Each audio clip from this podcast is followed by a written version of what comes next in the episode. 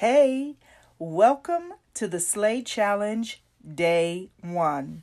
Message On the flip side of where you are now, self love awaits you. Slay, your slay awaits you. Consider it the entity that yearns to meet you, to love you, to dance with you, to experience all of you as the ultimate goddess of your life. Quote Your task is not to seek for love, but to merely seek and find all of the barriers within yourself that you have built against it. Rumi. Wow. Yeah. All right, let's focus on that one for today.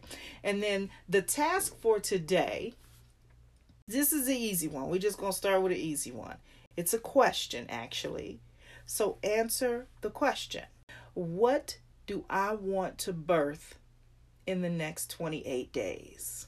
It doesn't have to be something super huge, but it has to be something that you want to manifest in the next 28 days. If you think you're going to stick this out for the whole year, though, then ask yourself the question a little bit differently and just say, What do I want to birth in the next year?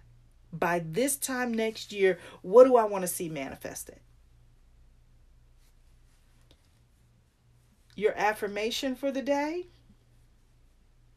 your affirmation for the day. I am committed to this journey of self love and finding my most authentic self. I am committed to this journey of self love and finding my most authentic self. So, whether you take that affirmation and you work it into your meditation rituals in the morning. If that's not something that you're used to doing, it's okay. But what I want you to do is get quiet and repeat your affirmation to yourself three times. Write it in your journal, write it on a card, put it somewhere. Put it in your phone. You can even record it real quick. And then listen to it all day today play it back for yourself. All right, that's it. See, it's very easy, very simple, straightforward to the point. Now go out, do what you do, show the world you're a goddess, and I'll see you here tomorrow.